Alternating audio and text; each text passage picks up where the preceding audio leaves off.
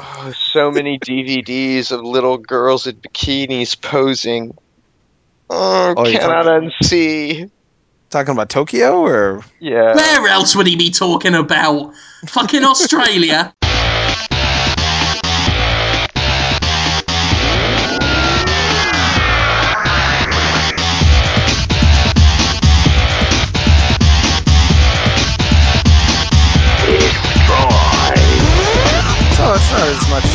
Me, an aftermath is like after the bombs have dropped. You know, you're That is what an rebuilding your aftermath society.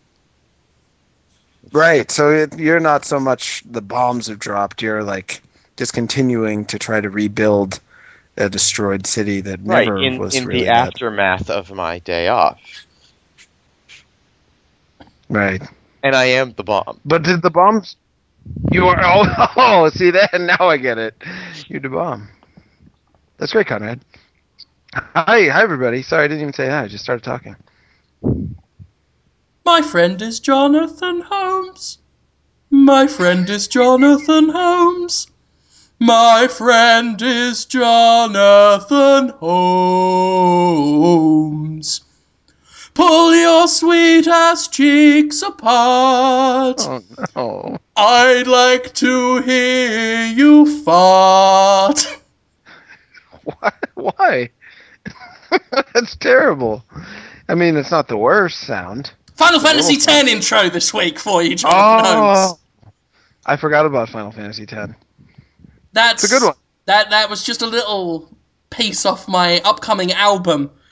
Um, Jim Sterling sings the greats brackets all Final Fantasy songs, but with Jonathan Holmes replacing the lyrics. Close brackets. People liked the Final Fantasy VII music, which I also did not recognize. Conrad, you missed that last week. They did. I'm, I'm milking the old joke. You see, um, as evident, I was miming milking pretend udders. Then I'm still doing it. Were you really? Oh, Yeah. that sounds. I wish I Just- could see that. just for people to, to visualize at home. If I was doing this motion with you in the room, Jonathan, I wouldn't be miming and they wouldn't be udders. It would just be painfully. I'd just be wanking you off, Jonathan. Oh, wank. I'd just be wank. I'd just be beating off your cock with my hand until you ouch. inevitably orgasm and semen comes out the end of it into my mouth, my eager, hungry mouth. And I'll, I'll Oh just, I'll wipe a bit on my lips as well. So just, oh, oh, like that, just waking you off over onto my face, and a bit goes like down the, just streaks down the side of my cheek, and that's hmm. when I like get run my finger along it, and then put my finger in my mouth and suck it and look up at you, and then you strike me on the head and go, "Good dog." It's funny you would mention that because I had an idea for a reoccurring Podtoid segment this week, and this links perfectly to my idea. Is it where I wank you off? No, no. Um, then Well, I'm I mean- literally not interested. Then I want you, Jim, to be the star of more things. oh god, Don't you think that's a good idea? that's the worst idea. Oh, come on. They should remake the Cosby Show, and you're Rudy. I'm I'm drinking Smirnoff Green Apple. It's really sour. Think about if they made a new Cosby Show, got the whole cast back together. Right. Cosby, Claire, Theo, you know. But but you are the new Rudy. I'd, I'd play the one that got shot. Rudy didn't get shot. Rudy was the first cute one before Raven-Symoné took uh, took the part of the cute one. Oh, So you'd be like the once was cute, but still uh, at one point the show was all about Rudy. You know, the backpack said Rudy on it and stuff like that. But you would be you, you see. I'll, all- I'll be honest. All I remember from the Cosby Show is is Bill Cosby saying, "Call your stockbroker." Um, and because I was a child, I had no idea what a stockbroker was. And in many ways, I don't understand the concept still Yeah, it is confusing. because Yeah. it's business. I'm not a businessman. I'm talent. Well, it would, you know, normally uh, you are talent. On, on the Cosby Show, Bill Cosby would have a problem, or his family would be causing a problem. He'd be like, "Rudy, the pudding, Theo," and then Rudy would be like, "Dad," and then everyone would laugh. But in this case, he would be like, "Rudy and the pudding, Theo," and then he'd be like, masturbating Jonathan Holmes's cock, sperm spewing all over my face, and then Cosby just mortified. I didn't realize I was a member of Spinal Tap. That's how you talk. you are the guitar player for Spinal Tap. That's the problem. American. My my father-in-law does this as well. His hmm. impression of me sounds like, you know, Oliver Twist, some sort of London urchin, because it's the only one Americans do. It's hello, governor. I am from England. Well, it's are you, funny are you doing we, accent or now? we or can just- hear different ones. Like I can tell the difference, but my voice is incapable of doing anything but that horrible Cockney. It's not that I don't want to; it's I can't make my mouth bend that way. Well, that's generous of you. I couldn't. When Jim was just pretending to talk like different, he sounded exactly the same to me just now. You racist. Racist. My God. you are you you're I'll be honest with you, John. This isn't for the listeners to hear, right? This is just between you and I, right? Your gee, your fucking racism has gotten us in trouble for the last time. I need I you swear to to stop. God. I, I- like I bet the people in Cardiff are just thrilled right now. Yeah. Where? S- Oh, oh my I mean, God. it's bad enough No, for them that they have to live in place in fucking. Cardiff. Cardiff? Is that like in Iran? yes, it's just it's it's not quite in Iran. It's just off to the left a bit. Uh, Oh, north? you you xenophobe. I like all the people. It is you and Walt Disney up there at, the top of your ivory tower because racist. Scowling, looking over the, the parapet. Scowling, looking down and saying, Oh, oh, fucking hell, look at all them blacks. That is you. And then you say, Oh, oh, I want coffee. And then your your like maid who um who is black and you call her Aunt Jemima, and sh- and you make her say "ooh" like that, right? And she goes, "You want a coffee?" And God, it's so racist, Jonathan. And you Is say, that what I do? I Yeah, go, yeah, you- want a coffee! No, black you make talk. you make your maid, who you call Aunt Jemima, go, "Oh, you want a coffee?" like that, and then yeah, I, I listen to jazz, right? This is all that you do. She tap she tap dances in because you specifically gave her tap dancing lessons, which she thought was you being generous with your millions, and it turned out you were just being racist again. So she tap dances and goes, "You wanna have it?" And then you say, "Oh, oh, I'd love a coffee, but I, do, I want milk in it because I don't like black coffee because I am such a racist." And and Walt Disney looks at you and goes, "Oh, I agree because I also am a racist." Whoa, where's he been? Why does he sound like that? Sounds weird. Well, when you're frozen for that length of time, Oh, the sure. the larynx, yeah, it just sort of Yeah. stiffens up a bit. Yeah. That makes sense, yeah. So she talks like Pee Wee Herman talks when he's about to eat delicious cereal. Ah, I like cereal, like that. Oh! I'm not going to keep doing it because people might think I am racist when I am just highlighting how racist you are, Jonathan. Um, yes. So I'm going to stop the recording here a second because I misclicked something. I can't get the Skype recorder back on. Uh, and I don't want to miss any more tasty, incriminating gold. So I want to just make sure that recorded. Give me a second. Okay, welcome back. Sorry about the little disjointed bit there. Uh, just wanted to make sure that, that none of the racism got lost. Uh, because what would this show be without it? Hello again. Hello to my friends who have come round to tea. Uh, I don't know why I said that. Uh, I am here with, with Conrad Zimmerman, Hello. who is not racist at all. I, Totally not. Not. a- Not. A, not a bit. I, I really, I didn't think you were racist.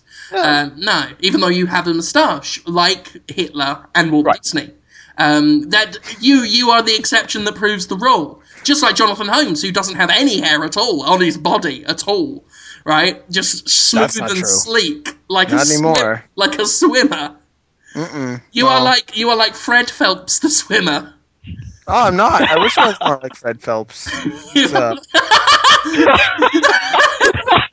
you wish you were more Oh. like you wish you were more like Fred Phelps. Why not? Who's Fred? Is he the swimmer? Yeah, Oh, absolutely. He is then. He swims for for yeah for freedom and justice. Uh, Jesus. He's a Jesus swimmer. I didn't know they. What does he do? Just get get He's wet and Jesus pray, swimmer. or He gets wet and he prays. Yes, he does, that. sounds, sounds bad. Now that Oh Lord in heaven. maybe I don't want to be like Fred Phelps. Now I'm worried about it. That's a great T-shirt. Maybe I don't want to be like Fred Phelps. That's an inspiring message for the children of America. Yeah, sure. I want to Yeah. inspire children. Absolutely. uh, we we have a big laugh, of course, on on Podtoid, but it's time to get serious uh, because, of course, Jonathan Holmes is not a racist. No, I'm not. You're not a racist, are you? I don't think so. I hope Uh, not. No, no. You, it's impossible for you to be a racist because you're a bit not white. I am all the races. I think.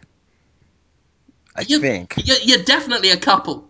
Yeah, I'm at least three, Yeah. maybe more. It's Yeah. a bit it's a bit greedy, I think, in this economy for you to hoard all the races, just sitting on them to pass down to your children, like like a corporate CEO, but with ethnicity. Yeah, I wonder how my children are going to turn out if I ever have any. They might just look Caucasian or something. That would be weird. Uh, yeah.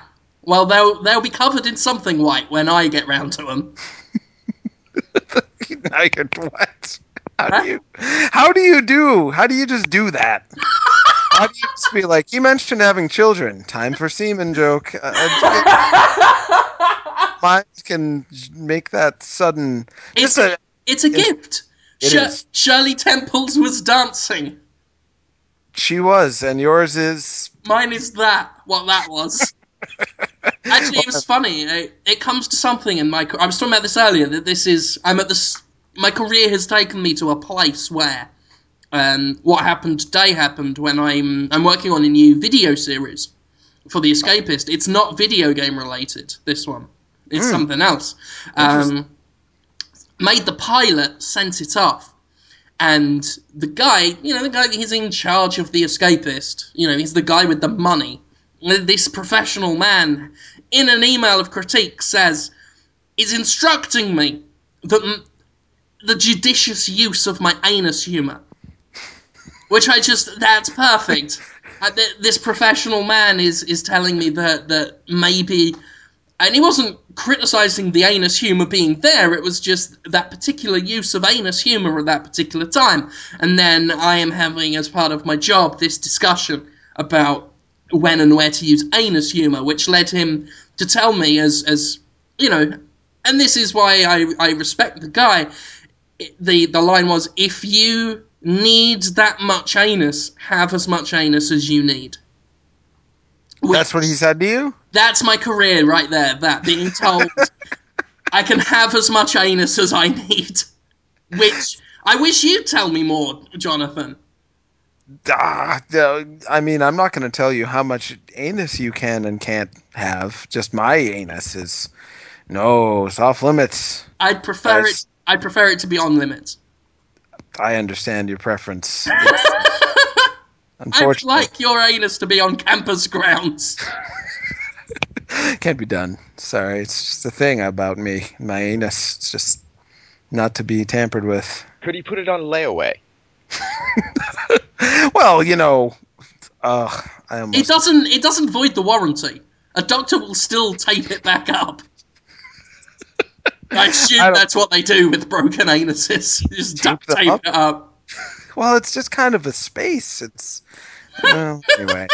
We won't get into that. Whether it's positive or negative. It's a space. I could keep an onion in there. That's a point. I was thinking about this earlier, actually. Um, Sure. Yeah, because Thanksgiving's coming up. The, the time where we celebrate good harvest. Mm. Good harvest. Um, and I think you should be a turkey. Oh, I would Why? like I would like for you, Jonathan Jonathan Holmes, my friend, yeah. to change your name to Gertrude Gobbler, and you go around all the schools telling the pilgrim story, dressed up as a turkey. Gertrude? Gertrude Gobbler, you come out and say, "Hello, I'm Gertrude Gobbler, the turkey," and Thanksgiving is good, obviously, because we're all here, and we have Indian casinos, which is also good. Is that the story of? Uh, Yeah, the story of Thanksgiving was um, the Pilgrims came from England, saw the Native Americans, and gave them casinos. That's it's pretty much true. Yeah. You cut out a lot in the middle, And especially give- when we killed them. And, I I don't remember any of that happening. You uh, you, in fact, you explicitly say that. Um, you say like the, the, the Pilgrims came and and rather than kill any of the Native Americans, they brought fifty of them back to life. Using necromancy, which England had banned, and that is why they were pilgrims. that would be such a better story. I think it would be fantastic, and that's why you know Indian burial grounds are so scary because of the the the, the pallor of necromancy that surrounds them. Hmm. I guess uh, Pet Sematary is a necromancy story, isn't it? In a way, I hadn't thought of it that way. Most definitely, most definitely, necromancy and Pet Sematary, of course, is is why we have turkey at Thanksgiving. Oh, I didn't know that. Yeah, because a turkey is a kind of pet. I'm suddenly having a weird dream like confusion. Did I once talk to a couple of video game developers I didn't know about necromancy for a long time? I Con- Conrad might know. Conrad, did that ever happen on Sup Holmes? Did I ever Did what? just did I ever talk to two video game developers like late at night with weird colors flashing about I- necromancy? No, I don't think that's ever happened. Oh, thanks. We should do that. we should, but I I, would like for you to change the whole point of your Sup Holmes show. Yes, the show is now going to be about necromancy. Yeah. You heard it here first, folks. I'm I'm up for anything. My brain. is- Aleister Crowley will be our guest on Sunday. Oh, brilliant. Is he the Satanist? No, that's Anton LaVey. Oh, I mixed them up. Yeah, my my mistake. Yeah, my brain's all weird. I've had a really weird day. Uh, we should talk about video games though. Let's not talk about. Uh, okay, well, that's a good point. We will talk about video games. Yes. Um, so after you tell the children that the You ready? Um, pilgrims raised the Indians, sorry, not the fuck, the Eskimos. Sorry, I want to be politically correct here. Uh, once they raised the Eskimos back from the dead and gave them Eskimo casinos, and that's when you hand out free poker chips to the children at the school. And say, here you go, go and play poker at the Eskimo casino. it's okay. Gertrude said it's fine. Uh, and then that's when you turn around, bend over, and you've got a flap at the back of the turkey costume, which we pull down. And then the children line up and deposit an onion up your asshole. Uh, as a, as a, a tribute, so that when they wake up in the morning on Thanksgiving morn, they get three Thanksgiving dreidels from Gertrude. Because we're, we're building you up as a Santa like figure for Thanksgiving. Why? You know, I don't like onions at all. They're the worst. Yeah, they're only little ones, like little pickled onions. Ugh. Ugh. Uh, so and then anus, of course, not not my Yeah, favorite. your lovely anus. Yeah, not so. It's something I don't want near me, near a part of me I don't want anyone near. It's like the a triple threat Right, but of, they're, they're, terror. they're little onions, and they're chil- they're children, so their fingers are small, so you'll barely feel it. You'll Ah. barely feel it when they push it up there. Ah, such a nightmare. Such a oh, you know. I mean, I, I, never thought of I, I know that you'll be nervous. I know that you'll be nervous. nervous. I'll Bending over while children, some of which will be autistic, are poking onions up your asshole. And that's why I will be round the other side of the desk, uh, licking your face to calm, to, to calm you down. You know, I'll, I'll pull the, the, the beak off of your face and like plump it on your forehead. And then I'll just be like, just licking the side of your face. Just to calm you down. Just to cool you off. cool me off. That's Yeah. a oh, You're a turkey. You don't sweat, I assume. So I'll be licking your face in the way that a dog would lick a face, um, just to calm you down. While children uh, take turns depositing pickled onions up your jacksie. Uh, I will. Mm, it's not calming to be licked by a friend on the face. It's not cool either because I you're. think of nothing man. more lovely. Thank you. I, I'm, I'm glad you noticed. I've been keeping in shape. Yeah, but the breath and your tongue and saliva, just body heat, you know? Yeah. You're gonna be, yeah, it's gonna be real sad. Real, Well, I mean, it'll be winter, and and if we Oh. if we play our cards right, we'll get all the underfunded inner city schools. So it's not like they'll have a heating system. So it might be good that I'm keeping you warm. it won't be good that because children aren't going to be like, "Oh, hooray!" and like see a man's anus for the first time, and probably my testicles, which will be visible. It's the first time they've seen that. They're going to be mortified. I'll, I'll I'll never forget the first time I saw uh, man's penis and testicles. It was interesting, but it was it was uh, off-putting to say the least. That was I've told you guys that story, right? Where I was just uh, a kid walking around my condominium complex, and there was a man with a bag on his head dancing around naked.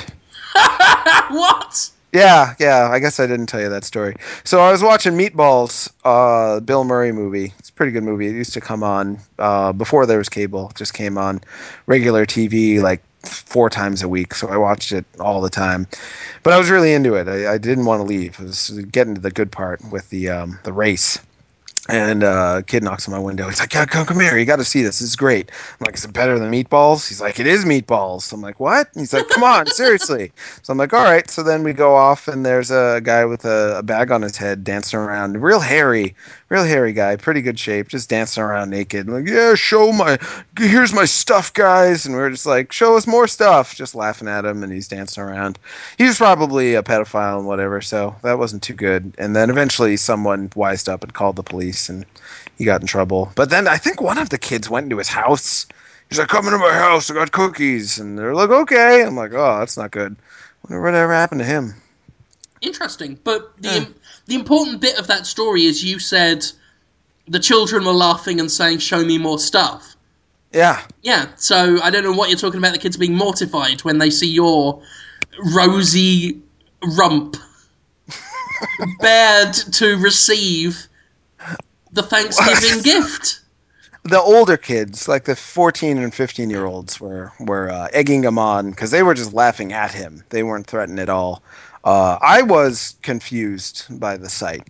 I was not. Uh, I just couldn't believe how gross men were. Just like a bushy pubic mound. It's like, oh no. That would be bad. That would be bad. That's why we will shave, well, wax you, I guess, before. Because we want to give them a nice, smooth appearance. Mm, mm-mm, mm-mm, no, no, it's bad. It's real bad. The kids will be sad. Come on, kids, push an onion in my turkey butt. They they won't they won't do it. They'll uh they'll leave. They They'll just- fucking, they fucking will do it. If they, if they don't, there will be hell to pay. Wow. There are few things that will stop me licking your face, Jonathan. But if those little shits start being disobedient and not not playing by the rules, so help me God, it won't be an onion I put up their ass. Wow. So uh video games. When when's your Resident Evil 6 review going up, Jim? I'm excited about that. Don't talk to me about my Resident Evil 6 review. God When's it damn going up? God damn it, Holmes. What? I just want to know when it's going up. I'm like the the listeners. I'm excited to read it. Is it up yet? You've read it. You've read it. You know full well. I took a quick peek. I don't know Uh-huh. the whole thing. What? What's why? Why are you guys? I don't understand. I just want to know about the review. When's it going up? It's What's it, it's going up October first. Can we even include this part of the conversation now?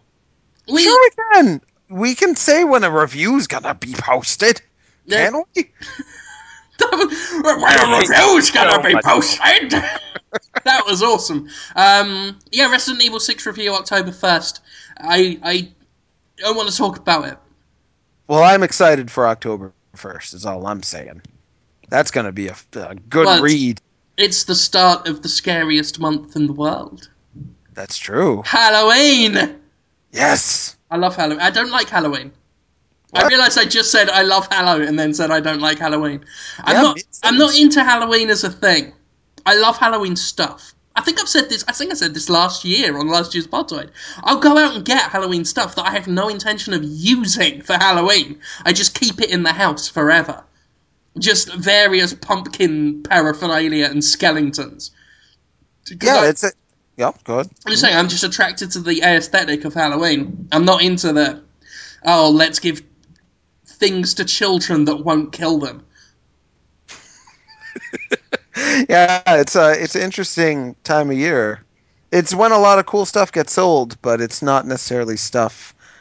I don't know the the things people do to celebrate Halloween aren't always fun for me, especially my age. I'm gonna be 40 soon. You know? Yeah. My How are you, Conrad? You're old too. Uh, You know what it's like. that old. Alex and I will watch a lot of scary films, hmm um, which this year will be useful for my thing I'm doing, my my non-game thing I'm doing. I'm so Um, curious about but- that. What could that be? It's a film thing. So, talking about doing a film thing. Um, but yeah, watching a lot of uh, bad Halloween films, which I always love to do, like Dolly Dearest. Love Dolly Dearest. It's Dolly awful. Dearest? Is Dolly that like- Dearest. It's like Child's Play, but shitter than Child's Play. Sounds good. Yeah, it's great. Sounds What- impossible. It's, did, it's possible. It's very possible, uh, and it's amazing. Uh, Dolly Dearest is a good one. What else do I like? Midnight Movie is another one. Those things, those DVDs you find in grocery stores, like eight movies on two discs for Oh, sure. five dollars. Seven of them will be shit, but one of them will be good. And it's worth it. It's worth the gamble to find the one good one. I highly recommend you do this this year, everybody. Just go to Walmart or, or some grotty little place where the poor people go and find a $5 DVD with five to eight movies on it. You'll have a terrible time, but one of them will be good. In a, Yeah. in a terrible way. I can recommend some. You know, you know that one? I am familiar with. That's a good one. Fury of the Wolfman, one of my favorites. It's a good one for Halloween. I guess it's a little too early to give Halloween hits, though. I'll, I'll save the rest for Yeah, we should have a nice think about it and do them a nice Halloween thing. yeah, yeah. nice idea. Look forward to it though. I like going. There's a place called Halloween HQ uh, down the road from where I live. I don't think it's actually the headquarters of Halloween. I don't think they base themselves in Mississippi, but there's a lot of cool stuff in there. Oh, I don't No. know that. I mean, how close to hell is Mississippi? well played. um, I do find that people are more apt to believe in God the closer to hell they live. I've noticed that.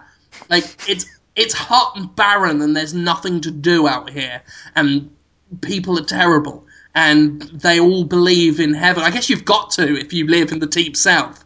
You've got to believe there's something better. There must be a correlation there. Like that's why the Bible Belt runs through the shittest places in the world.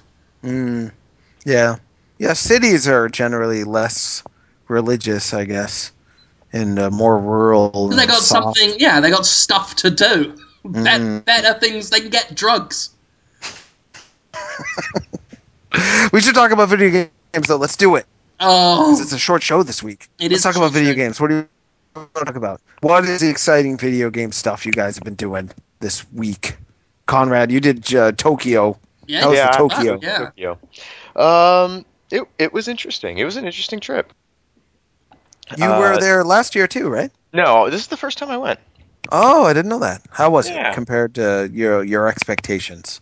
How did it compare? Uh, I don't know. My my expectations for things are generally pretty low, Mm, mhm. just in general, because then I'm not disappointed when I get to something and it doesn't live up to my expectations. So um, I was surprised at the depth and complexity of the um, adult shops. Um, I was impressed by the uh, collection of, of games. Uh, the Tokyo Game Show is really just kind of fascinating in the way Mm. it's laid out because it's got these two sort of press business days in the front where um, it's not that populated. Mhm. You know, and the last two days are public, and so you walk around the first day, and there's just a lot of space between the booths. Like it, it, it makes the E3 corridors look tiny. Like you Mhm. put three E3 walkways in in this amount of space, and and so knowing that the place is always packed on the public days, and you look at this, the scope, as it dawns on you how busy this place is going to be, is Mm-hmm. really amazing. and then it um, does. Then the third day is Yeah. just you can't even move. Yep, At least I couldn't. Yeah. Yeah, Yeah, it's- we, uh, we did everything we could to get as much stuff out of the way the first two days, so that the last day would just be uh, get in and and check it out and see how crazy it is, and then get the hell out of there. Oh yeah, when it opens up on the last. Oh god, Mhm. Yeah, it is hell. Um, Oh yeah, yeah, you've been Jim. I I, forgot. I, yeah, I went there. Once was enough. Once was enough uh, for me. But yeah, it's it's a cool. Where did you stay? Did you stay near that 7-Eleven with the eggs floating in the brown water? Well, every that's every corner. I mean, there seems to be a seven. We ate at a convenience stores the entire week. Just it's good food. The food is good and it's fresh and it's inexpensive. Um, I, I I'm gonna miss canned coffee. Oh, I know. Yeah, just the food, the food and the quiet and the nice is what I miss the most about Tokyo. Those three things. The food was so good. Did you stay at that hotel that had like Parappa the Rapper T-shirts in the front lobby at the No. gift shop? We stayed at a, a different hotel um, this year. Uh, Oh. It was I don't know exactly where it was. It wasn't too far from Tokyo Tower. Um, oh, okay. but uh, yeah, so it was actually a, a pretty easy transit to uh, to the show. We, we had a good setup. It, Dale booked way way in advance this year, so Yeah, that's awesome. And it was you, Dale, Alistair, and Alistair. And then And uh, we met up with Elliot Gay from Japanator while we were down there, and he did a couple pieces for us. Yeah, that's awesome. He sat in the Monster Hunter line. That must have been crazy. It didn't end. well. Yeah, yeah. He just he was like, I want to go do that, and we were like, you go right ahead, man. Off you went, and Yeah, no kidding. It's so amazing how much that that's that's the third version of Monster Hunter 3 to come out in Japan and they're still excited about it. So weird. I mean, it's a great game, but how many times can you just revisit the same general scenario? But Bear in yeah, mind that, that Dynasty Warriors over there is as popular as Call of Duty, so yeah, I was just reading a, a quote from the Dynasty Warriors um, producer, and he's confused and sad that people don't like the series, and is kind of beating the series up, saying that they're doing something wrong if it's not big in the West. But it just doesn't speak to any themes that make sense to most people that are kind of embedded in Western culture here. You know, Dynasty Warriors that doesn't even compute to to most people, whereas Call of Duty, you can immediately relate to to those themes. yeah. Well, I mean, it's it's it's weird because it has a, a you know not a huge following in the West, but a, a very dedicated one. Um, and, you know, I've spoken to someone who for a long time was embedded in the sort of Dynasty Warriors community type stuff. You know, there there is a, a very hardcore following in the West, but obviously it's not. It's still a, considered a joke title among critics and and a lot of other people. Um, but yeah, I always find it interesting. There's that that weird duality where in one territory it's the biggest thing, and in the other it's considered on the lowest rung. It's such an extreme in both ends. Yeah, yeah. Then in Japan, there's people who are really diehard fans of Halo and Call of Duty, but there's only like a hundred thousand of them in the entire country who care about it. And Maximum Carnage, I was reading on some blog somewhere that Maximum Carnage, the SNES game, goes for like a thousand dollars if you can find a, a new sealed copy of it in Japan. Like the collectors are so hungry for that, whereas you can just buy it here for twenty bucks. Weird. Culture, guys. A, um, Weird. was, I saw uh, a Maximum Carnage for the Genesis in a used shop there. oh. It wasn't that expensive, um, so I don't know. It may just be the Super Nintendo one. I picked up a, a copy of Snatcher for Saturn Oh, cool. over there, um, and it was like fifteen bucks. So I'm pretty Yeah. happy. Now I got to go track down a gun for the Saturn, of course, and find my cables, which are at my parents' house. I forgot that Snatcher. I thought Snatcher was Sega CD first. It was Sega CD first, and then they Ah. were the Saturn in Japan only. And it's um, I can't remember the Saturn. Did you need one of those cartridges in order to play import games? I think you did. The ST key. I think it was Uh, you can just uh, do a simple mod by installing a switch on the board. Ah, mods. Yeah, yeah. That's not gonna happen in my world. Yeah, Modding. my weekend. Yeah, sounds On my weekend, it's going to be like 20 minutes, but whatever. My biggest regret is not buying more games. I bought a ton of games when I was in Tokyo, but there's still more that I just ran out of room in my suitcase. but I should have thrown away clothes or something. while I was there. Oh, I bought so much stuff. I bought Yeah. Tingles, uh, the second Tingle DS game. I bought um, sequel to Radio Allergy, which is a weird shoot 'em up. Uh, yeah, I just couldn't stop buying games. I loved it. Want to go back one of these days. And I got Snatcher, I got Policenauts, I got uh, Red Seeds Profile, Oh, cool And- for PS3 or Yep. 360. Yeah. PS3. Um, I don't think they released it for 360 over there. Oh yeah, that's right. That's right. Um, and uh, Quest for Fame, which is a Aerosmith sort of adventure game. Whoa. Yeah, Really? very curious about this. I'll probably play that on Saturday Morning Hangover one of these days. Is that uh, PS2 or? PS1. Whoa. Oh yeah. Oh, I'm sure. I'm sure it's a masterpiece. Sounds pretty interesting. Uh, Jim, what are you playing for video games? Uh, mostly Borderlands 2. The old for- Borderlands going on. That's what I did yesterday all fucking day. Uh, that's I need to schedule that. I took a lot of time off today, but it was mostly video editing stuff. But uh, I do need to just say a day, like, have a day where I'm just like, fuck it, Borderlands 2. Forever. up in the morning. We, you know, I, I installed on the two 360s, played System Link with the wife, her in the bedroom, me in the living room, just from 10 a.m. to midnight. That's, That's how it's fucking did. done. That's how we do it. Uh, great game, undeniably. Yeah. Great game. Few issues. Yeah. I don't I'm like not- the map design. The map I'm design. not a big fan of the the shopping uh, interface in some ways. I get confused. I I think there might be a glitch when you buy try and buy like a a special deal shield or something, and it sells your existing shield, but doesn't actually then buy the one you wanted to buy. Oh, that sounds like a. I don't think I've encountered that myself. I don't know. Something weird's happening when I when I do that on the 360. There are, uh, yeah, there are a couple of big O glitches in there. Um, nothing major, Yeah. nothing, nothing, you know, devastating. But there's some stuff. Yeah, so the map design is is what kind of it's been putting me off. It's gotten better as it went on, um, but some of them are just they just feel very convoluted in their design, uh, very roundabout, and they don't kind of.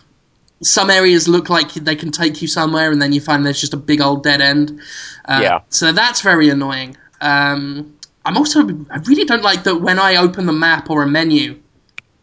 Um, when I close it, I hit the key to walk, and the character just stays there and I have to take the finger off and press it again because there's some weird delay between the menu closing and the game coming back where there's just no interactivity and it's it's very annoying. Um, but other than that very good game. Very funny game obviously. You know it's it's it's hard to divorce it from Anthony. I mean the guy Yes, hosted he hosted this show for years, and I, I spoke to him a lot, and and and knowing what he's like as a person, that's what that game is. That Borderlands Two is Reverend Anthony, as he as he used to be known, Anthony Burch as a person. Uh, every time anyone speaks, uh, but it's you know good stuff, damn good stuff. Forbes didn't like it. Uh, that was quite funny. Forbes slagged the whole game off based on the writing. Um, What was the last? Uh, we talked about the what's it Wall Street Journal review last week, the, the hilarious was Wall a Street Journal. Yeah. and Forbes reviewed it now too. Why are these? Do they usually review video games? Forbes. Forbes has had a gaming um, section for a while. It's it's okay. They do decent stuff there. Um, David Thier, the the guy who runs it, I've spoken to him. He's a cool guy. He actually was the guy who did the review. Um, but I found it interesting that he like people slagged him off saying oh well you didn't enjoy the rest you know you're a bad reviewer. How dare you let the writing affect the rest of the game? Why don't you just judge the gameplay? But i found it almost a compliment to video games as a whole that the writing affected the rest of the game that badly for him. I know it's hmm. it's not exactly a compliment to anthony burch to say you know your writing was so bad i couldn't enjoy the rest of the game. But the idea that writing can be so strong now in a game that it could affect someone's enjoyment of the whole game, I, I found that largely a, a positive idea. I kind of like that. That it shows that Gearbox put so much into the the narrative and the the dialogue that it could have that overwhelming effect on the game. Most for most people, it's been very positive. Um, Well, here I'm, I'm looking at Forbes right now, actually, and there's a, a piece here from Paul Tassi, who's a contributor there, uh, that actually is nothing but praise for uh, the humor of, of Borderlands and Burch and Neumann as they uh, write it. So it's not necessarily the whole publication's view, um, and if that review there is, because this is uh, actually really very, very glowing praise. Oh, Oh, okay. that's nice. I didn't notice that one yet, but um, Forbes are good at that. They're good at presenting almost every argument in the world, so they Yep. get an equal amount of lovers and haters. They're very savvy guys. They're, I mean, they're not a business blog for nothing. Um, but you know, I found it very interesting that we're having. I mean that as well, like such a big discussion on how the writing of Borderlands 2 has made people consequently love it or hate it. Um, and hats off to Gearbox for taking that risk. And, and I think it's a, an important step in, in video games having more compelling narrative if we're doing that. I thought it was, you know, not a positive review for Borderlands that he slagged off the writing, but positive for games as a whole. That and and a, really a positive uh, viewpoint of Gearbox's respect for story and writing. That that it, they were willing to risk that. Uh, so I thought it was good overall. Yeah. Yeah. Ah, that's good. Then you played uh, Hell Yeah. You reviewed that. You didn't like it, I guess. It was all right. You know, I Yeah. don't I don't dislike it. Uh, Yeah. It's it's it's an inoffensive little platformer, uh, just with some annoyances in there. Uh, you know, I gave it a six out of ten for the review. Um, you know, it's it's cool. It's it's mildly amusing in some places, uh, woefully unfunny in others. Um, I don't. The the thing that really annoyed me was how it breaks its own rules. You know, you've got enemies that can shoot and sometimes even move through walls, and you can't do the same. And and it and outside of that, the enemies are really easy to kill. Uh, but it seems like they broke their own rules just to make you think it's harder than it is. I don't like when games do that. Um, the other big problem was they can shoot you from off camera. They don't have to be on the screen at all. You can't shoot them, even if you know where they are, even if you know you're hitting them.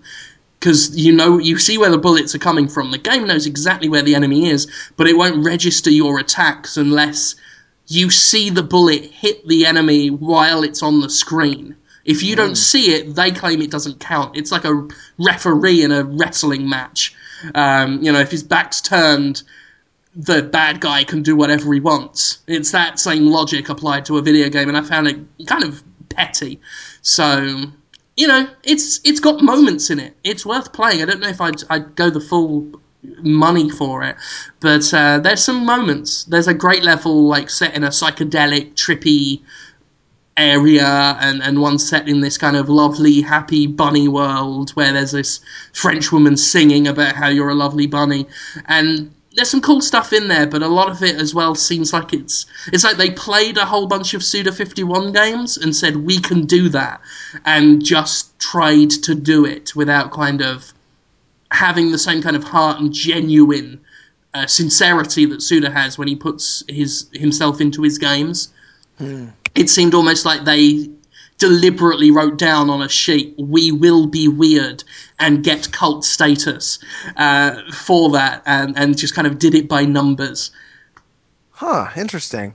I've uh I've met the director on that game a couple of times and he is just genuinely weird and he he didn't want to get into too much detail with me, but he implied that the game was made when they were very angry at another publisher and they just really didn't think a lot of stuff through initially. They just it was pure inspiration and emotion and they just started designing it. But then when Sega got involved, it's my understanding that the creative process changed at least a little bit. So I wonder if Sega asked them to tone things down or I don't who knows. Yeah, I mean, Oh. it, it felt insincere in a lot of ways to me.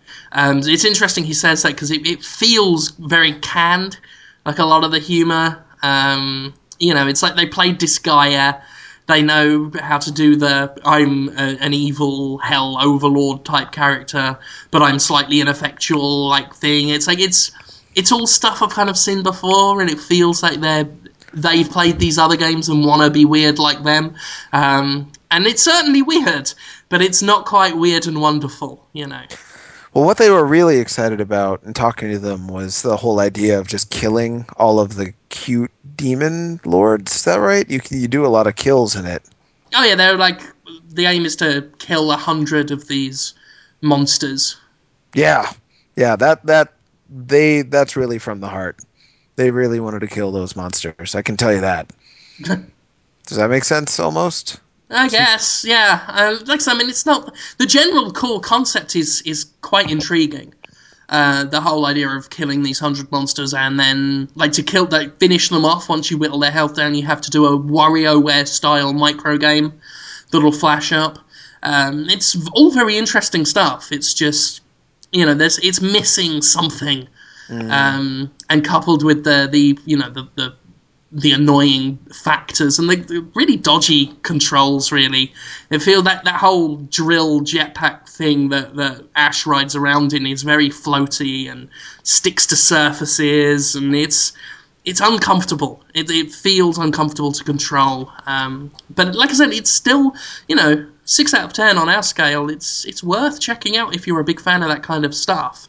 Uh, you know, it's just don't just expect to come up with some big problems. That's all. Yeah. Good one.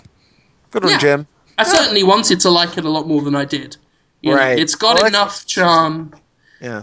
Yeah, it's got enough charm that I, you know, wanted to like it more. It's just not enough charm that I did like it more. Right. Right. Right. Yeah. That's always kind of a sour feeling. That's sad. Oh, and you got a code for Cave Story eShop. You boot that up yet? Oh You god, you, why do you hate that game so much? I like it. I like it. I'm, a- I'm a little sad though. I messed up. There's this weapon you have to get by giving a family a small man, and then you get a gun that can shoot a duck. But I don't necessarily like that gun. You have to trade your sword that shoots a rabbit man out of the sword in order to get the duck gun. And I kept the sword. Because of that, I didn't unlock a whole mode, so now I have to play the game over again in order to get the mode with the duck gun. And So that's going to be that, difficult because you hate that game. I really, it's it's weird. I've uh, reviewed it twice already, so you'd think I'd be bored of playing through it. I played through it again in like a day, and now I'm probably going to do it again in order to get the uh, the duck gun, to get that other mode. I just never get sick of it. It's a great game. It's pretty good. I hope you like it. Have you played through it before, Jim? I played Some of it. some of it. I've played some of it on PC, and I played some of it the the, the WiiWare one. And Oh. never played through it the whole way. I have a feeling, like with many games, playing it portable will help.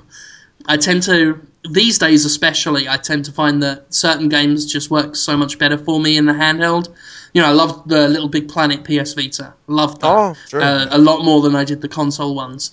Um, I've been playing the, the Metal Gear Solid HD stuff on the PS Vita as well, and I'm finding because I, I used to play the shit out of Metal Gear Solid on the uh, Metal Gear Solid 2 on the uh, PS2, and then I was replaying the HD one on the 360, and I was like, this is this isn't good to me anymore.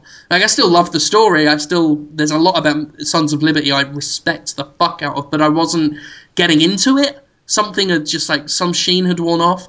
Uh, but got it on the Vita, loving it again. So Weird. yeah, Wonder what that's about.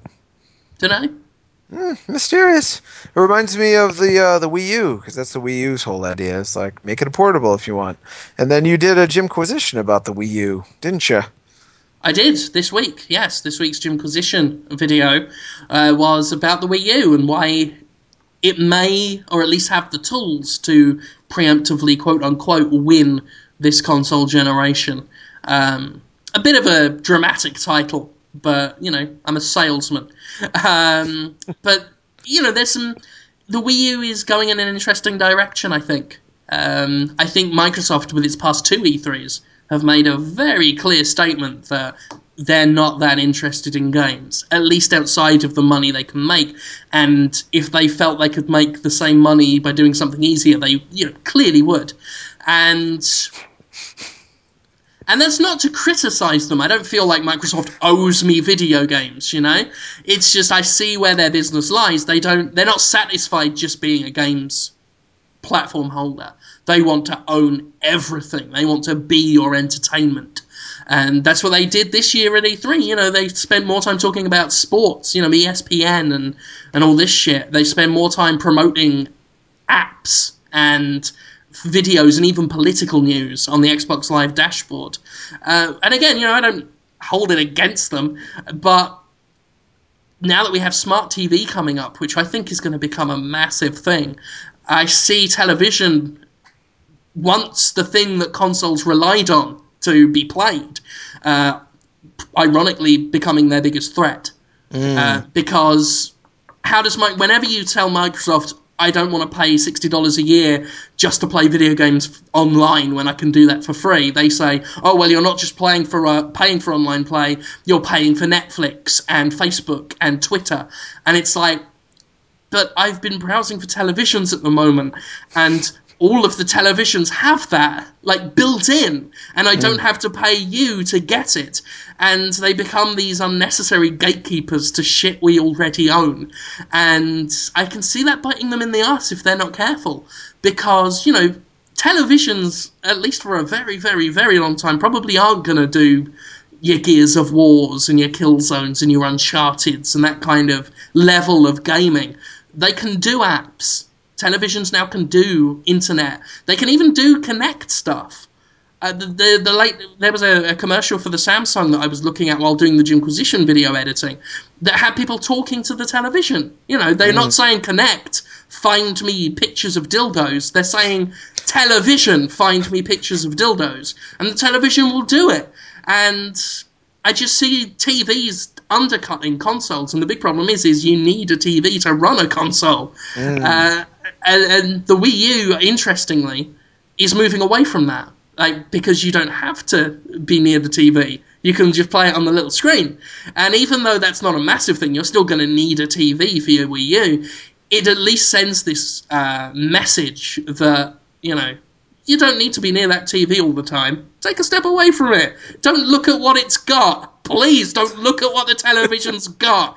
Play your Mario's. It's an inch But- away from your dick. On on top of that, the Wii U is by eschewing all of those other bells and whistles that the other two console makers shoveled into their own, trying to control the living room. Now that the TVs are taking that space, Nintendo's like, see, fuck it. Yeah. yeah. Pretty but much. they are doing Nintendo TV with two eyes at the end, where they do simulate their own kind of smart TV system as well. But you can But watch that's your shows. always going to be. Nintendo's own weird shit. That's like being PlayStation Home, you know, it's Yeah, I mean that's that's the thing about Nintendo is they will do these funny little weird things, but they often feel very ancillary to the actual to the games. Mm. You know, I I have a feeling Nintendo, even though they're not always the games that hardcore gamers want to play, uh, they are still very game centric, and and even when they're not doing gamey things, they're still doing a weird experience type thing that that no one else is doing. Like we might not think that the the Mii channel is all that enthralling. We might not like the weird like oh, I forget what it's called. They used to do the the poll type stuff. Oh, everybody votes, man! Everybody I was all over votes. Everybody votes. Like that's that. that's weird shit that is kind of useless and pointless, but it's something to do, and no one else is doing it. You They've know, done it since day one. They had their home first home console came with a robot for no reason. And Yeah. that worked with two games, Gyromite and uh, Conrad probably remembers the other one. What was the other one, Conrad? Gyromite and um oh god. uh it says with the same weird professors. There's just Yeah. like new icons that uh Nintendo made up, just like an old man character.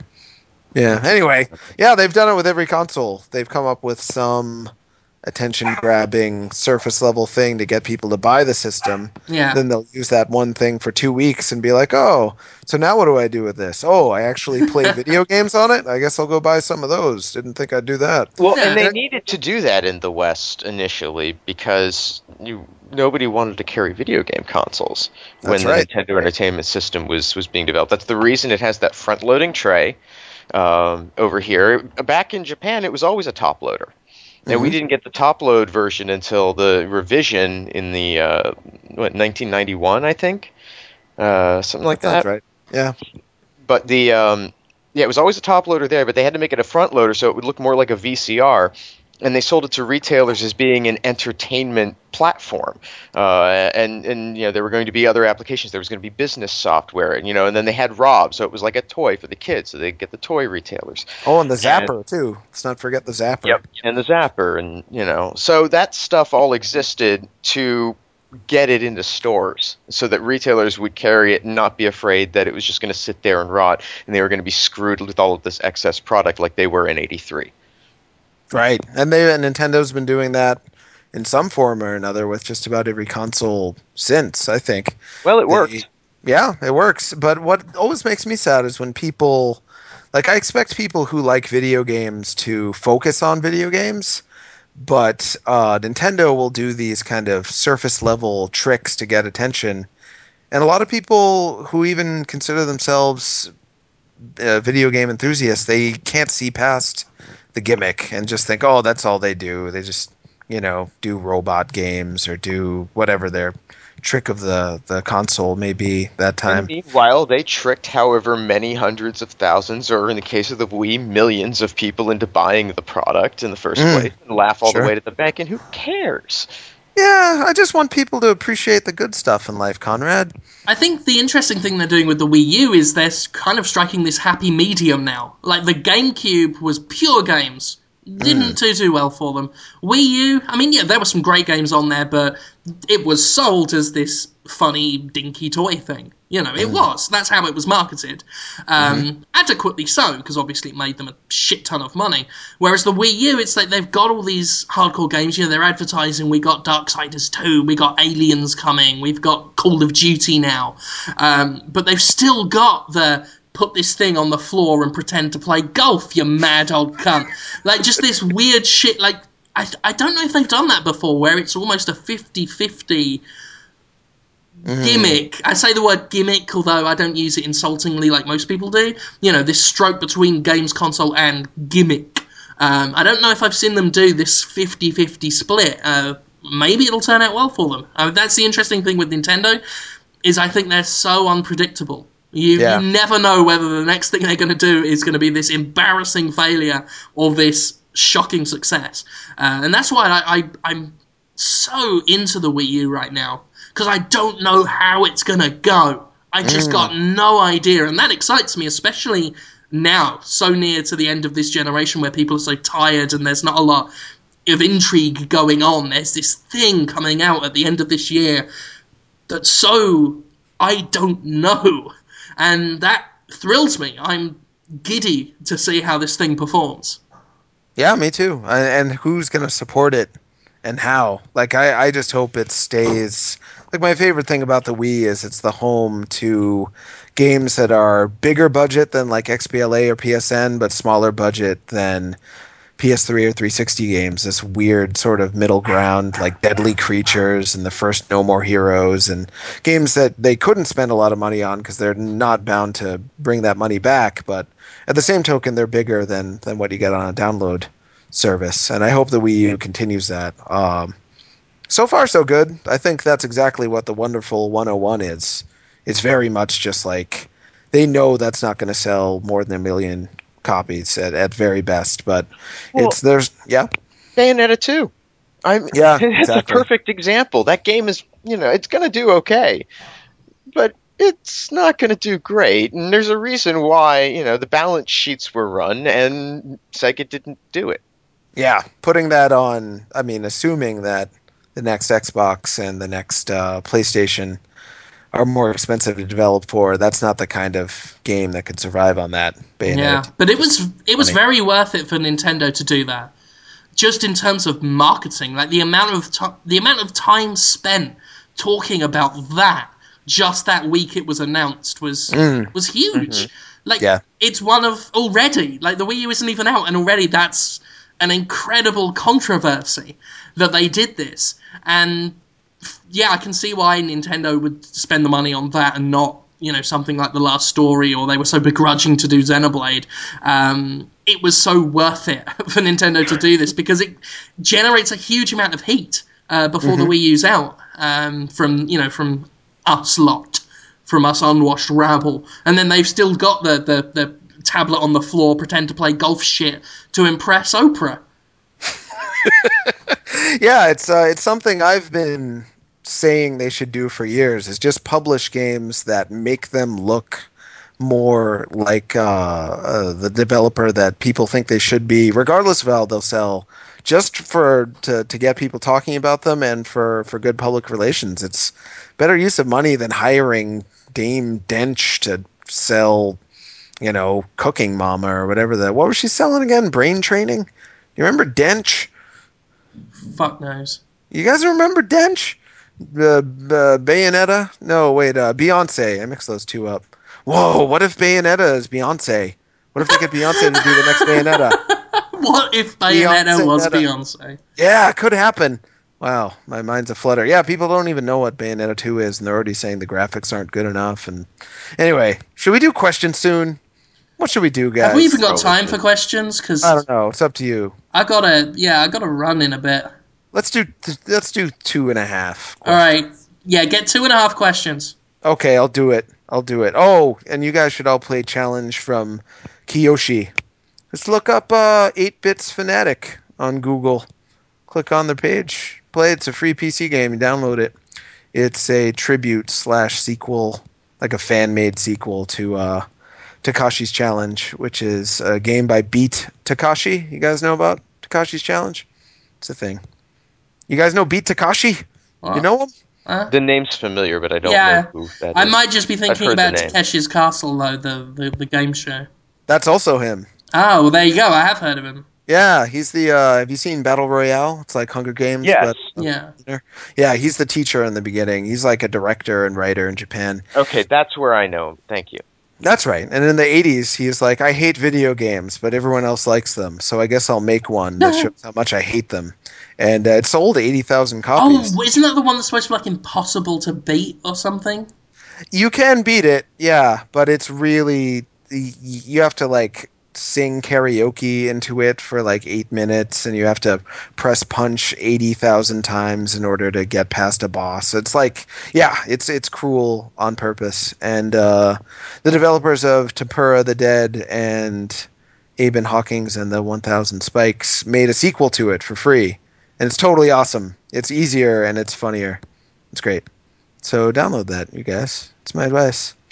Uh, I don't know if I got any questions yet. I was just killing time till the questions came in. Derp. Because people don't know that we're recording on Wednesdays from now on. Yeah, So- I, I um I should have said that at the beginning. Uh, I did announce it on Twitter, Facebook, all that usual shit. But uh, yeah, we will most more than likely. I think we've all decided more or less that we will start recording now on Wednesdays instead of Tuesdays. So people subscribe to you know RSS, iTunes, and that they will get it uh, Wednesday night now. And then if you're waiting for the post on Destructoid, that'll be Thursday morning now. Yeah. ah. Oh, someone asked when does the Resident Evil 6 embargo lift? We already answered that. Huh, See, people are excited about it. People are excited. They should be. Yeah. All right, so here's a question. Uh, Sir Toby is his friend Goonie121, who they do their uh, Japanese anime podcast, the Jap podcast. Uh, they, that's what they call it. Wants to know what we think of the movie Weird Science. You guys seen that? Anthony Michael Hall and that other guy and that uh, Kelly LeBrock, I think. I- Boingo Boingo theme song. Mm, Oingo Boingo, Danny Elfman, right? Mhm. Yeah, I've heard about that film for so many years, and I've never actually bothered to check it out. I realised I should. good. It's cute. It's a cute movie. Wasn't there a TV series as well? There was also a TV series, which was quite quite entertaining Mm. for something that aired on USA late at night. It's a series about two nerds who want to make a girl to have sex with. Yeah. So they use a computer to make a sex girl, and then they take a shower with her and just stare at her navel. And then they turn Bill Paxton into like a disgusting green pus mutant bastard, and then they go to a party. She's like right? a genie. Basically. She's she's like a genie, right? Yeah. But the, but the intention is It's I Dream like- of Jeannie, except they made her out of a doll. They wore bras on their head, and they're doofuses, as opposed to being astronauts. it's I Dream of Jeannie. It is interesting that they are horny, but when they actually make the girl, they actually they treat her very well and don't try to have sex with her too much. Well, there. Well, there's also a certain. Well, first off, I mean, they're their creator. They Mm. they are her creator, and there's got to be some sort of like weird, you know, daddy complex thing there that I would I would expect. Would It's be a virtual incest story. Hmm. that's that's just unsettling. But on top of it, it also demonstrates they're they're not bad people. They're just you know young and stupid, and they acknowledge that there is a proper way to treat people. And Yeah, so they- that's, they- that's why they're likable characters. If they were just sort of lusty, you know, lecherous nerds, well, Mm. give us all a bad name, and that's why I have to appreciate the film to a certain Yeah. extent. Yeah, good point. They, they treat her. So hard because we have weird science to fall back on. Yeah, it's uh, And plus, we have Podtoid to see what weird science would be if it was populated with lecherous, nasty nerds. Like if Weird Science had been made that way, this podcast there'd be no need for it. It Yeah, would- we wouldn't be here. mm, indeed. Actually, Yeah, we would. This podcast would just be called Weird Science too. The theme song is pretty good. It's like bits and pieces, pots and pans, pots and pans. It's my creation. making Is that how it goes? from my hands. Weird Science. Oh, you got a good memory. Yeah, they uh, they create a sex object, then treat her like a human being. It's a weird movie. Oh, this guy Blaster with three S's. He's a good guy. He asks, "What's the weirdest press event moment?" That's a tough question. Can we just think of a weird press event moment? Did you have one in Japan, Conrad? Well, I did that brain kiss thing. You can see a video of that up on on YouTube on our YouTube. Yeah, channel. promote That- that, video. That's a video. Just a strange thing. Uh, they you know put this headpiece on you and it clips to your ear and checks your pulse, I guess, or whatever. It's supposed to be scanning your brain for I don't know what. It's supposed to determine whether or not you're attracted to the person that you're looking at for 15 seconds. You know, because that's not weird.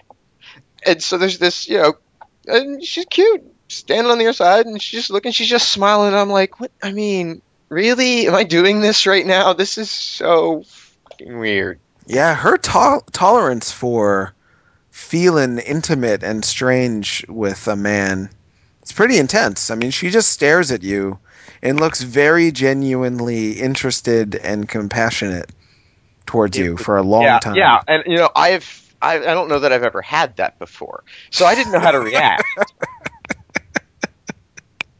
Uh, like deer in headlights, like oh god. oh man, Well, that's a good. what do you I it. do? And you pulled it off. Yeah, and that's on video for forever. You're gonna be long dead, and people are gonna watch that video and remember the times. Um, Lucky Chainsaw asks what our college lives were like. Uh, poor, w- wandering, strange conversations, accidentally just being an employee of a movie theater or just talking to a girl's dad I just met. He's in a bathrobe. He's uh, it's three in the morning, and he's like, "Want some brewskis?" And just, I don't know who this guy is. Why am I in this house? And then you know, people just piling on top of each other, and God knows what they were doing. And then I was in Kaiju Big Battel back when I was in college, which is a monster wrestling league. They had their own TV show for a little while. They opened up for do you know the five six seven eights, a Japanese band, three Yeah. women. Yeah, we opened up for them once. That was weird. Did that in college. Uh, lonely, not always having a girlfriend. Got dumped a lot. I got dumped like seven times, I think, throughout college. People are proposing to marry me. Uh, strippers rubbing my tummy and then telling me that I'm too much like Steve Martin, so we could never go out. that happened once. Yeah, yeah, it's it's weird. College was weird. How about you guys? Bitter. very bitter. Me and my friend Leo, who does music for me every now and then. He's a very gifted uh, musician now uh, in a band called Dog Stand. You should check them out. They're good. Dog Stand. Good. Um, he and I would. Um, this is actually partly where it came from. The, what I do now, uh, we would wear sunglasses a lot indoors um, at college and sit in dark rooms and just sit in the back of an empty classroom in the dark uh, and wait for people to come in and just silently look at them. And we managed to get a guy went in there, just wanted to study, just wanted to revise. Uh, came in, turned the light on, sat down. It was a good ten to fifteen minutes before he, his his head just raised, and then he turned round and saw me and him wearing sunglasses, just glaring at him. And then we both got up without saying a word, uh, walked to the door, turned the light off, and left. Um, that was it. We were really obnoxious. It's no wonder we had no friends. Um, I remember at one point kicking over a trash can and saying to one of the other students, "There's something for you to do," and then wandered off, uh, which was funny because we weren't bullies. It was firmly acknowledged that me and my friend were pathetic, uh, but we continued to act like school jocks, even though no, like everybody knew we weren't and somehow it was accepted that we did this. Uh, we destroyed a lot of property. There was a lot of property damage. Uh, he and I would do wrestling moves on chairs. Um, the plastic chairs that they had for students and audiences. Um, you know, we'd give them suplexes uh, or the Undertaker's Last Ride power bomb. Um, we'd build constructs. We'd get one chair, put it down. We'd turn another chair upside down, put it on top of that. Then we would very intricately uh, balance another chair on top of the upturned chair, leg to leg, so that we got these, and we, we'd make several of these, just these like religious constructs, and then we'd get another chair and just smash into them. We'd charge at women with the chairs, with the legs upturned towards them, and just scream. Um, we broke a lot of them. Uh, one guy, Toby, went insane once with a metal bar and just shattered a hole through one chair. And we, we, we created a chair mausoleum which was bits of a stage. We we did drama, um, so there were bits of the like big um, hollowed out crates essentially, which you drag out to I- expand the size of the stage, and we'd set them up uh, two together so that there was it was basically a big hollow box, and we. It was great because we could then swing one out like it was the heavy door of a crypt, and that's where we'd put like we dispose of the broken chairs.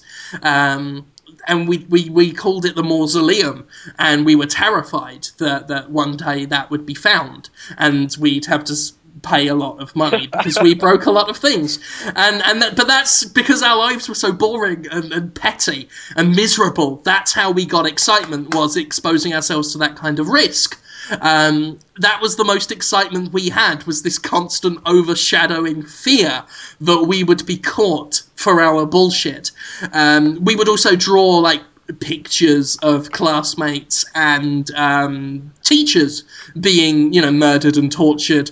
Uh, we would then write our names in print on the pictures and then autograph them and date them and put our address on them and then just carry them around in our bags um, uh, in the I guess in the hopes that they would fall out and we would be caught and expelled. Uh, but the, we just did that because we we got off on taking these tiny risks because they were the most dramatic things we would ever do in our short and awful lives. We fully acknowledged we were worthless. Uh, what else did we do? Um, standing on top of big metal constructs and pretending to throw fireballs at the class for an hour. Like uh, Street Fighter style fireballs, or No, actual- no, demonic fireballs. We he and I would we. There was this huge metal rostrum type scaffold, essentially set up in the drama studio, and we clambered up to the top and then just looked down at the um, rest of the class for ages, just going ha ha ha ha, and we pretend fireball through in our hands, and we'd da ha ha! Uh, to the point where only he and I were amused, and the rest of the class had fully ignored us. Uh, we did that. We once spent 45 minutes laughing at a cup of slush puppy because it had the ice is cold written on it, and we thought that was hilarious because it was the most redundant uh, slogan for a product was the ice is cold. Um, we bellowed with laughter so loudly for 45 minutes another classmate grabbed the cup, cr- screwed it and tossed it across the cafeteria and other things we did. Wow, sounds good. Well, the, the part two. Let's look forward to you telling us more about. I mean, that could go on and on. It's good stuff. Next time, tell us more. Yeah.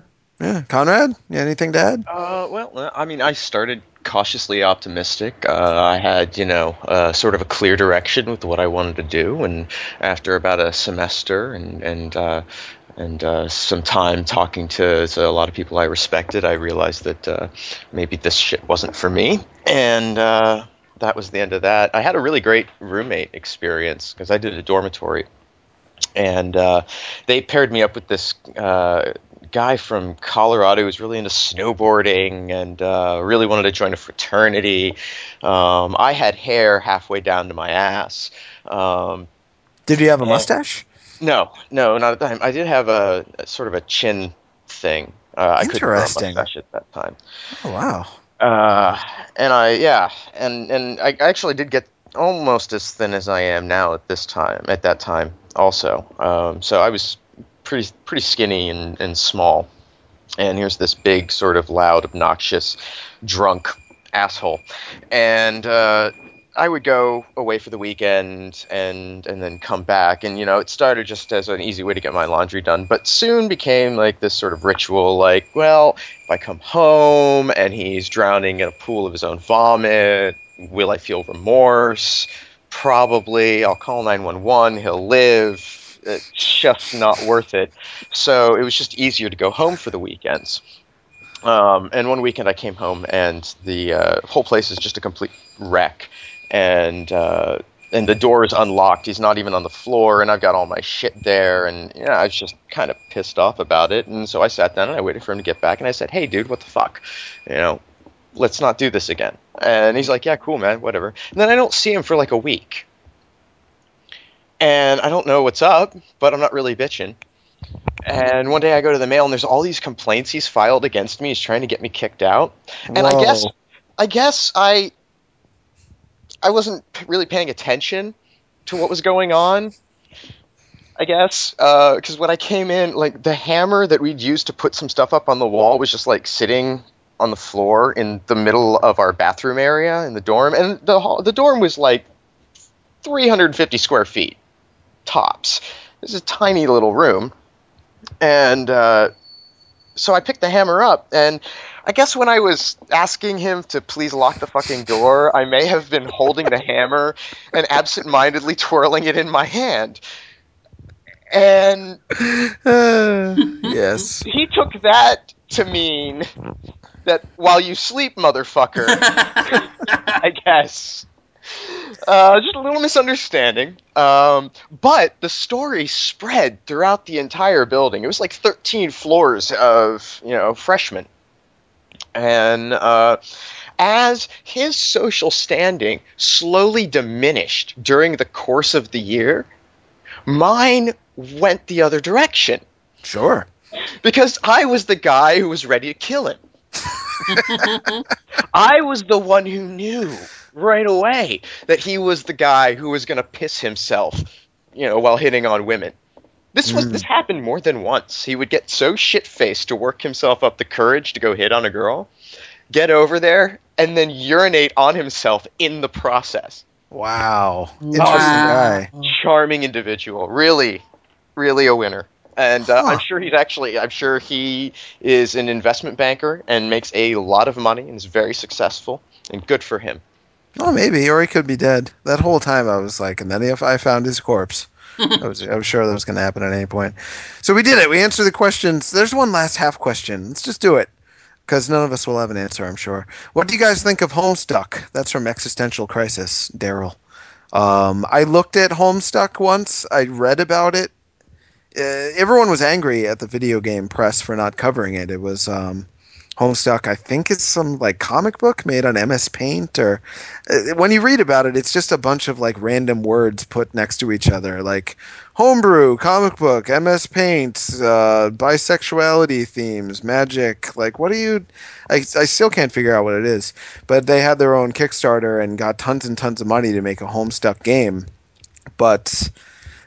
I can't compute it. I can't even look at it, and and it's like I'll look at it, and then before I know it, I'm looking somewhere else. Like it's like invisible to me, or it re- just repulses me. I don't.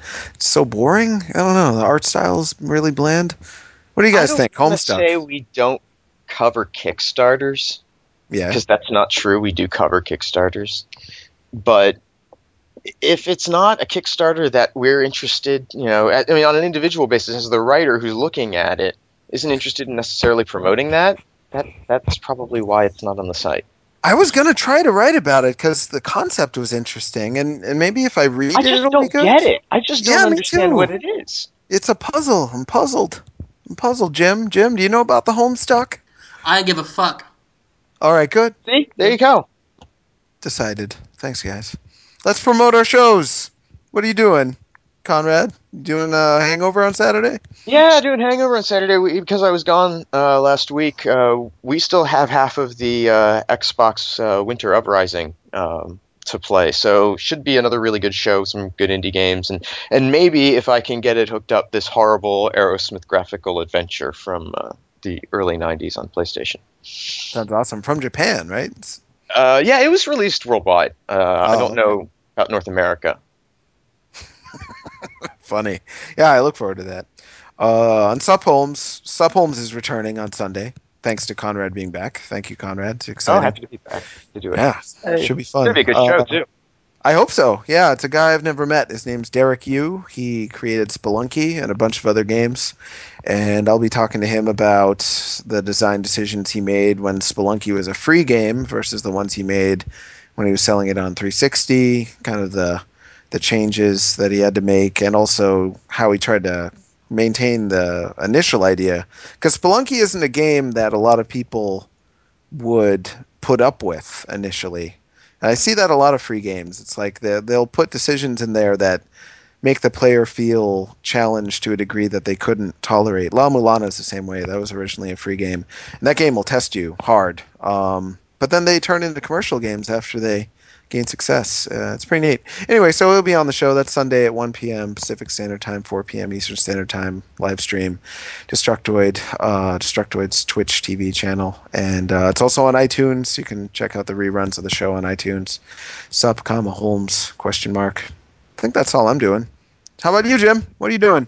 I well, we have the Jimquisition, which we mentioned uh, on escapismagazine.com, talking about the Wii U. Uh, I think that's it. It's it's it's a bit not a lot going on this week. Um, obviously, we got the Resident Evil Six review going up on October first. Uh, That's Monday, right? That's Monday. The Hell Yeah. Yeah review you can read uh, now. It's on Destructoid now. Uh, that's it, really. I guess that's it. We will see you next week then. We're, we're done. Hooray! Hey! Uh, as always, you can get us on iTunes, RSS. You can write us lovely reviews on iTunes. There is an app for Podtoid that you get on your Android phone. It just brings the podcast straight to you. Um, you can buy that on Amazon's uh, App Store. Don't get it anywhere else. Oh, that's it. I'll see you next week. Bye.